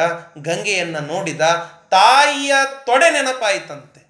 ತಾಯಿಯ ತೊಡೆಯ ಮೇಲೆ ಕೂಸು ಮಲಗಿದಾಗ ಹೇಗೋ ಹಾಗೆ ಈ ಜಗನ್ನಾಥನಿಗೂ ನನ್ನ ತಾಯಿಯ ತೊಡೆ ಇದು. ಇದರ ಮೇಲೆ ನಾನು ಮಲಗಲಿಕ್ಕಾಗಿ ಬಂದಿದ್ದೇನೆ ಅಂತ ಹೇಳಿ ಆ ತಾಯಿಯ ಸ್ತೋತ್ರ ಮಾಡಬೇಕು ಅಂತ ಬರೀಲಿಕ್ಕೆ ಪ್ರಾರಂಭ ಮಾಡಿದ್ದಾನೆ. ಸಮೃದ್ಧಂ ಸೌಭಾಗ್ಯಂ ಸಕಲ ವಸುಧಾಯ ಕಿಮಪಿ ತನ್ ಮಹೈಶ್ವರ್ಯಂ ಲೀಲಾ ಜನಿತ ಜಗತಃ ಖಂಡ ಪರಶೋ ಶ್ರುತೀನಾಂ ಸರ್ವಸ್ವಂ ಸುಕೃತಮತಮೂರ್ತಂ ಸುಮನಸಾಂ ಸುಧಾ ಸೌಂದರ್ಯಂತೆ ಸಲಿಲಮಶಿವಂ ನ ಶಮಯತು ಈ ಪ್ರಕಾರವಾಗಿ ಸ್ತೋತ್ರವನ್ನು ಮಾಡ್ತಾ ಹೊರಟಿದ್ದಾನೆ. ಇದೇ ಗಂಗಾಲಹರಿ ಅಂತ ಐವತ್ತೆರಡು ಸ್ತೋತ್ರ ಮಾಡಿದ್ದಾನೆ. ಐವತ್ತೆರಡು ಶ್ಲೋಕ. ಆ ಐವತ್ತೆರಡು ಶ್ಲೋಕಗಳಿಂದ ಕೂಡಿದಂತಹ ಆ ಗಂಗೆಯ ಲಹರಿ ಒಂದೊಂದು ಒಂದೊಂದು ಸ್ತೋತ್ರಕ್ಕೆ ಮೆಚ್ಚಿ ಒಂದೊಂದು ಒಂದೊಂದು ಪಾವುಟಿಗೆ ಏರ್ತಾ ಬಂದು ಇವನನ್ನ ಆ ಐವತ್ತೆರಡು ಪಾವುಟಿಗೆ ಏರಿ ಗಂಗೆ ತಾನೇ ತನ್ನ ಮಡಲಿಗೆ ಮಗನನ್ನ, ಕೂಸನ್ನ ತಾಯಿ ಅಪ್ಪಿ ತನ್ನ ತೊಡೆಯ ಮೇಲೆ ಮಲಗಿಸಿಕೊಳ್ಳುವಂತೆ, ಚಿರನಿದ್ರೆ ಮಾಡುವಂತೆ ಇವನನ್ನು ಕರೆದುಕೊಂಡಿದ್ದಾಳೆ. ಆ ಸ್ತೋತ್ರವೇ ಪ್ರಸಿದ್ಧವಾದಂತಹ ಗಂಗಾಲಹರಿ. ಆ ಗಂಗಾಲಹರಿಯನ್ನ ಈಚೆಗೆ ಐವತ್ತು ವರ್ಷಗಳ ಹಿಂದೆ ಪಂಢರಿನಾಥಾಚಾರ್ಯ ಗಲಗಲಿ ಅನ್ನುವಂಥ ಮಹಾವಿದ್ವಾಂಸರು ಸತ್ಯಧ್ಯಾನತೀರ್ಥ ಶ್ರೀಪಾದಂಗಳವರ ಶಿಷ್ಯರು, ಅವರು ಕನ್ನಡಕ್ಕೆ ಸುಂದರವಾಗಿ ಅನುವಾದವನ್ನು ಮಾಡಿದ್ದಾರೆ. ಆ ಅನುವಾದ ಮತ್ತು ಆ ಗಂಗಾಲಹರಿಯ ಶ್ಲೋಕಗಳು ಭಾರಿಯಾದಂತಹ ಆ ಅನುವಾದ. ಕನ್ನಡದ ಅನುವಾದವನ್ನು ಕೇಳಿಯೇ ಈ ಗ್ರಂಥ ಹೆಚ್ಚು ಪ್ರಸಿದ್ಧಿಗೆ ಬಂದದ್ದು. ಜಗನ್ನಾಥ ಮೊದಲಿಗೆ ಬರೆದದ್ದು. ಜಗನ್ನಾಥನ ಆ ಮೂಲಕ್ಕಿಂತಲೂ ಅನುವಾದವೇ ಹೆಚ್ಚು ಪ್ರಸಿದ್ಧವಾದದ್ದು ಅಂತಂದರೆ ಅತಿಶಯೋಕ್ತಿ ಆಗಲಿಕ್ಕಿಲ್ಲ ಆ ಪಂಡರಿನಾಥಾಚಾರ್ಯರು ಈ ಗ್ರಂಥವನ್ನು ಬರೆಯುವಾಗ ಪ್ರಾರಂಭದಲ್ಲಿ ಒಂದಿಷ್ಟು ಶ್ಲೋಕಗಳನ್ನು, ಒಂದಿಷ್ಟು ಪದ್ಯಗಳನ್ನು ಬರೀತಾರೆ. ಶಬ್ದ ಬ್ರಹ್ಮರ ರಸವ ತುಂಬಿದರು ಕಿವಿಕಮಂಡಲಲ್ಲಿ ಕೆಳಗಿರೀಶರಾದರದಿ ತಲೆಯ ಮೇಲಿಟ್ಟು ಕುಣಿದರಿಲ್ಲಿ. ನೋಡ್ರಿ. ಈ ಈ ಒಂದು ಧಾಟಿಯನ್ನ ಕೇಳಿದ ತಕ್ಷಣಕ್ಕೆ ಆ ಪಂಢರಿನಾಥಾಚಾರ್ಯರ ಒಂದು ನೆನಪಾಗೋದು ಅತ್ಯಂತ ಸಹಜ. ಅವರು ಹೇಳುತ್ತಾ ಇದ್ದಾರೆ, ತೀರ್ಥಪ್ರಸಾದ ಅಂತ ಇದಕ್ಕೆ ಟೈಟಲ್ ಕೊಡ್ತಾರೆ. ನಾನು ಗಂಗಾಲಹರಿ ಬರಿತಾ ಇದ್ದೇನೆ. ಯಾರಿ ಗಂಗೆ? ಏನಿದು ಗಂಗಾಲಹರಿ? ಅಂತ ಕೇಳಿದರೆ, ಗಂಗಾಲಹರಿ ಅದು ರಸಿಕ ರಾಜ ಜಗನ್ನಾಥ ತಪಿಸೆ ವಾಂಗ್ಮಯ ಭಗೀರಥಾಗಿ ವಾಣಿ ರಾಣಿಯದೆ ಕರಗಿ ಹರಿದಿತೋ, ಕರುಣೆ ಕೋಡಿಯಾಗಿ. ಅವನು ಇಟ್ಟ ಪದಬಂಧ ಚಂದ ನಿರ್ಬಂಧದಲ್ಲಿ ಮಿಂದು. ಹಾಡಿದಂತೆ ಹರೆದಿಹಳು ಲಹರಿ ಸ್ವಚ್ಛಂದ ರಸದ ಸಿಂಧು. ಜಗನ್ನಾಥ ಆ ಅದ್ಭುತವಾದಂತಹ ತನ್ನ ತಪಸ್ಸಿನಿಂದ ವಾಂಗ್ಮಯ ಭಗೀರಥಾಗಿ ಅಂತ. ಮಾತಿನ ಭಗೀರಥನಾಗಿ ಪ್ರಯತ್ನ ಮಾಡಿ ಗಂಗೆಯನ್ನು ತೆಗೆದುಕೊಂಡು ಬಂದಿದ್ದಾನೆ. ಅಂತಹ ಗಂಗೆ ಏನಿದು? ಶಬ್ದ ಬ್ರಹ್ಮ, ರಾ ರಸವ ತುಂಬಿದರು ಕಿವಿಕ ಮಂಡಲಲ್ಲಿ. ಅವ ಬರೆದದ್ದು ಗಂಗಾ ಅಂತಾದರೆ ಆ ಗಂಗೆಯನ್ನ ತಳಗಡೆ ತೆಗೆದುಕೊಂಡು ಬರುವುದಕ್ಕಿಂತ ಮುಂಚೆ ಬ್ರಹ್ಮದೇವರು ಕಮಂಡಲನಲ್ಲಿ ಇಟ್ಟುಕೊಂಡಾರಲ್ಲ, ಅವ್ರು ಯಾರು? ಶಬ್ದಗಳೇ ಬ್ರಹ್ಮ ಅಂತೆ. ಶಬ್ದ ಬ್ರಹ್ಮ, ರಾರಸವ ತುಂಬಿದರು ಕಿವಿ ಕಮಂಡಲಲ್ಲಿ. ಮತ್ತೆ ಆ ವೇಗವನ್ನು ಹಿಡಿದಂತಹ ರುದ್ರದೇವರು, ಅಂಥವರು ಇದ್ದಾರಂತ್ರಿ ಕೆಲವರು. ಕೆಲಗಿರೀಶರಾದರದಿ ತಲೆಯ ಮೇಲಿಟ್ಟು ಕುಣಿದರಿಲ್ಲಿ ಕೆಲವು ಗಿರೀಶರು. ಕೆಲವು ರುದ್ರದೇವರಂತೆ ಇರುವಂತಹ ಮಹಾನುಭಾವರು ಅವರು ಈ ಗಂಗಾ ನದಿಯ ಸ್ತೋತ್ರವನ್ನು ತಲೆಯ ಮೇಲಿಟ್ಟು ಆರಾಧನೆ ಮಾಡಿದ್ದಾರೆ. ನೀವೇನು ಮಾಡ್ತಾ ಇದ್ದೀರಿ ಇಲ್ಲಿ? ಅಂತ ಕೇಳಿದರೆ, ಉಂಡು ಉಂಡು ಮನ ಗಂಡು ಬಂಡು ರಸ ತೃಪ್ತಿಗೊಂಡು ಕೊನೆಗೆ ಎನ್ನ ವಡಕ ಕನ್ನಡದ ಕಲಶ ತುಂಬಿಂದು ತಂದೆ ಮನೆಗೆ. ನಾನು ಈ ನದಿಯೊಳಗ ಸ್ನಾನ ಮಾಡಿದೆ. ಒಂದು ಎರಡು ಹನಿ ಆಚಮನ ಮಾಡಿದೆ. ಬಹಳ ರುಚಿ ಅನ್ನಿಸ್ತು. ಮನೆಯೊಳಗೂ ಹೋಗಿ ಒಂದಿಷ್ಟು ಇದನ್ನು ಕುಡಿಬೇಕು ಅಂತ ಹೇಳಿ ಒಂದು ಕಲಶದೊಳಗೆ ಇದನ್ನು ತುಂಬಿಕೊಂಡು ತಗೊಂಡು ಹೊಂಟೀನಿ. ಎಂತಹ ಕಲಶ ಅದು. ಉಂಡು ಉಂಡು, ಮನ ಗಂಡು, ಬಂಡು, ರಸ ತೃಪ್ತಿಗೊಂಡು ಕೊನೆಗೆ ಎನ್ನ ಒಡಕ ಕನ್ನಡದ ಕಲಶ ತುಂಬಿಂದು ತಂದೆ ಮನೆಗೆ. ಕನ್ನಡ ಎನ್ನುವ ಕಲಶದಲ್ಲಿ ತುಂಬಿಕೊಂಡು, ಎಂತಹ ಕನ್ನಡ ಕಲಶ? ನನ್ನ ಕನ್ನಡ ಒಡಕು ಅಂತ ಹೇಳುತ್ತಾರೆ. ಇವರ ಕನ್ನಡನೇ ಒಡಕು ಅಂತಂದ್ರೆ ಇನ್ನು ನಾವು ಕನ್ನಡನೇ ಮಾತಾಡಂಗಿಲ್ಲ ಅಂತ ಹೇಳಬೇಕ್ರಿ. ಅಂತಹ ಅದ್ಭುತ ಕವಿಗಳಾದರೂ ಕೂಡ ಅಷ್ಟು ವಿನಯ ಅಷ್ಟು ವಿನಯ. ಹೆಂಗೆ ತಂದಾರ ಅಂತ ಉದಾಹರಣೆ ಕೊಟ್ಟು ಹೇಳುತ್ತಾರೆ. ಗೊಲ್ಲ ಭಿಲ್ಲ ಕುಡಿಕೆಯಲಿ ತಂದ ಮಕರಂದದಂತೆಯನ್ನ ಪಾತ್ರ ಗೌಣ ತೀರ್ಥ ಪ್ರಸಾದ ವ್ಯಂದಂದು ಕೊಳ್ಳೆ ಧನ್ಯ. ಸಜ್ಜನರು ಇದನ್ನು ಹೆಂಗೆ ಸ್ವೀಕಾರ ಮಾಡಬೇಕು ನಾ ಬರೆದಂತಹ ಗ್ರಂಥ? ಹೆಂಗೆ ಸ್ವೀಕಾರ ಮಾಡಬೇಕು? ಈಗ ಹಿಂದಕ ಆಕಳವನ್ನ ಕಾಯಲಿಕ್ಕೆ ಹೋಗುವಂತಹ ಗೊಲ್ಲ, ಅರಣ್ಯಕ್ಕೆ ಬೇಟೆಯಾಡಲಿಕ್ಕೆ ಹೋಗುವಂತಹ ಬ್ಯಾಡ, ಗೊಲ್ಲ ಭಿಲ್ಲ. ಇವರಿಬ್ರು ಹೋಗುವಾಗ ಬುತ್ತಿ ಕಟ್ಕೊಂಡು ಹೋಗ್ತಿದ್ರಿ. ಬುತ್ತಿ ಕಟ್ಟಿಕೊಂಡದ್ರ ಜೊತೆಗೆ ಒಂದು ಸಣ್ಣ ಕುಡಿಕೆಯಲ್ಲಿ ಎಲೆ ಅಡಿಕೆ ತಿಂದಂತೆ ಕೊನೆಯಲ್ಲಿ ಆಸ್ವಾದನ ಮಾಡಬೇಕು ಅಂತ ಹೇಳಿ ಜೇನುತುಪ್ಪವನ್ನು ತಗೊಂಡು ಹೋಗ್ತಿದ್ರು. ಅದನ್ನು ಹೇಳ್ತಾ ಇದ್ದಾರೆ. ಉದಾಹರಣೆ ನೋಡಿ. ಗೊಲ್ಲ ಭಿಲ್ಲ ಕುಡಿಕೆಯಲಿ ತಂದ ಮಕರಂದದಂತೆಯನ್ನ. ಅಷ್ಟು ಸಣ್ಣ ಮಕರಂದದಂತೆ ನನ್ನದದ ಊಟ ಜಗನ್ನಾಥಂದು. ಕೊನೆಯ ಮಕರಂದ ನನ್ನದು ಅದಕ್ಕಾಗಿ ಪಾತ್ರ ಗೌಣ ತೀರ್ಥ ಪ್ರಸಾದವೆಂದಂದು ಕೊಳ್ಳೆ ಧನ್ಯ. ಸಜ್ಜನರು ಇದನ್ನು ಸ್ವೀಕಾರ ಮಾಡುವಾಗ ಜಗನ್ನಾಥ ಕೊಟ್ಟಿರುವ ಊಟ ಮಾಡಿ, ನಾನು ಕೊಟ್ಟಿರುವ ಮಕರಂದವನ್ನು ಸವೀರಿ ಅಂತ ಹೇಳಿ ತಮ್ಮ ಆ ನೈತ್ಯಾನುಸಂಧಾನ ಅಂತ ಕರೀತಾರೆ. ಈ ಪ್ರಕಾರವಾಗಿ ಹೇಳಿ ತಾವು ಆ ಗಂಗಾಲಹರಿಯ ಅನುವಾದವನ್ನು ಮಾಡಲಿಕ್ಕೆ ಶುರು ಮಾಡಿದ್ದಾರೆ. ಮೊದಲನೇ ನುಡಿಯ ಅರ್ಥ ಅದನ್ನೊಂದನ್ನು ಹೇಳಿ ಇವತ್ತಿನ ಉಪನ್ಯಾಸವನ್ನು ಮುಗಿಸೋಣ. ಜಗದ ಭಾಗ್ಯ, ಜನಕ್ಕೆಲ್ಲ ಭೋಗ್ಯ, ಸೌಭಾಗ್ಯ ಪೂರ್ಣ ಸಿರಿಯು. ಇಂದ ಜಗ ಜನಿಪ ಶಿವನ ಐ ಸಿರಿಯು ದಿವ್ಯ ತೊರೆಯು. ವೇದ ಸಾರ ಸರ್ವಸ್ವ ದೇವಕುಲ ಪುಣ್ಯಮೂರ್ತಿ ಮಂತ. ಅಮೃತ ಕಾಂತಿ ಸವಿ ಸಲಿಲ ಸವೆಸಲಿದು ಅಶುಭಗಳು ಅನಂತ. ನೋಡಿ, ಎಷ್ಟು ಸುಂದರವಾದಂತಹ ಅನುವಾದ ಅಂತಂದರೆ ಇದು ಭಾವಾನುವಾದ, ಶಬ್ದಾನುವಾದ ಅಲ್ಲ. ಅನುವಾದದಲ್ಲಿ ಎರಡು ಪ್ರಕಾರ. ಒಂದು, ಶಬ್ದ ಶಬ್ದಕ್ಕೆ ಟ್ರಾನ್ಸ್ಲೇಟ್ ಮಾಡೋದು ಶಬ್ದಾನುವಾದ. ಆ ಭಾವವನ್ನು ತೆಗೆದುಕೊಂಡು ಭಾವದ ಭಜನೆಯನ್ನು ಮಾಡಿ ತಾವು ಭಾವಾವಿಷ್ಟರಾಗಿ ಸ್ತೋತ್ರ ಮಾಡ್ತಾರಲ್ಲ, ಅದು ಭಾವಕಾವ್ಯ. ಕಾಳಿದಾಸ ಭಾವಕಾವ್ಯವನ್ನು ಬರೆದಿದ್ದಾನೆ. ರಘುವಂಶದಲ್ಲಿ ದಶರಥನ ತಾಯಿ ಇಂದುಮತಿ ಇಂದುಮತಿ ಅಂತವಳ ಹೆಸರು. ಅವಳು ಮೇಲಿಂದ ಬಂದಂತಹ ಒಂದು ಮಾಲೆ ಅವಳ ಕೊರಳಿಗೆ ಬಿದ್ದ ತಕ್ಷಣ ಸತ್ತು ಹೋಗ್ತಾಳೆ. ಬಾಜುಕೆ ಗಂಡ ನಿಂತಿದ್ದ.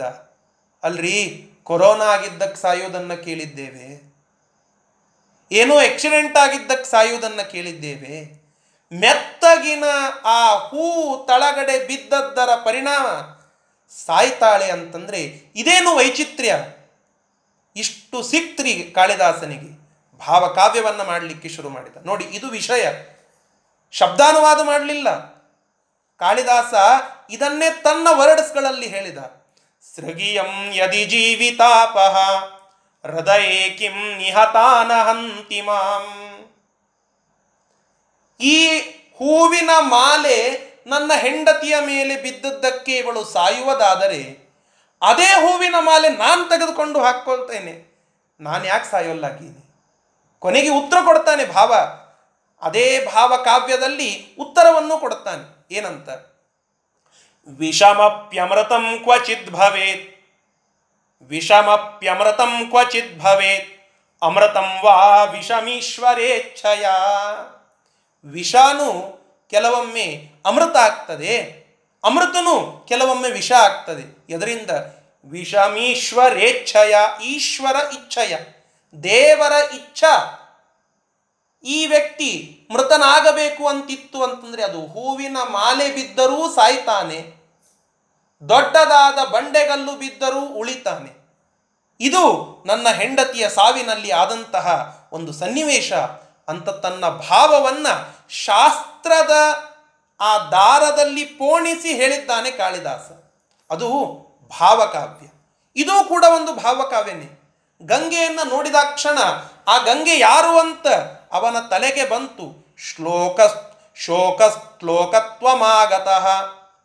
ಶೋಕ ಶ್ಲೋಕವಾಗಿ ಹೊರಹೊಮ್ಮಿತು ಅಪ್ಪಯ್ಯ ದೀಕ್ಷಿತರು ಹೇಳಿದಂತಹ ಮಾತು, ಇತ್ತ ಎಲ್ಲ ಜನ ಲವಂಗಿ ಪಟಂಗಹ ಅಂತ ಹೇಳಿ ಹೊರಗಡೆ ಕಳಿಸ್ತಾ ಇದ್ದಂತಹ ಆ ಬೇಗುದಿ, ಇವುಗಳೆಲ್ಲ ಕೂಡಿ ತಾಯಿಯನ್ನ ಬಿಟ್ಟು ನನ್ನನ್ನು ಕಾಪಾಡುವಂಥವರು ಯಾರೂ ಇಲ್ಲ ಅಂತ ಹೇಳಿ ಸ್ತೋತ್ರ ಮಾಡಿದ.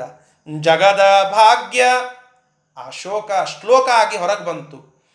ಗಂಗೆ ಯಾರು? ಇವಳು ನನ್ನ ಭಾಗ್ಯ ಅಲ್ಲ, ಇದು ಜಗದ ಭಾಗ್ಯ. ಜಗದ ಭಾಗ್ಯ, ಜನಕ್ಕೆಲ್ಲ ಭೋಗ್ಯ, ಸೌಭಾಗ್ಯ ಪೂರ್ಣ ಸಿರಿಯು. ಸೌಭಾಗ್ಯದ ಸಂಪತ್ತು ಗಂಗೆ. ಜನರಿಗೆಲ್ಲ ಆಸ್ವಾದನ ಮಾಡಲಿಕ್ಕೆ ಇರುವಂತಹ ಒಂದು ಸಂಪತ್ತು ಗಂಗೆ.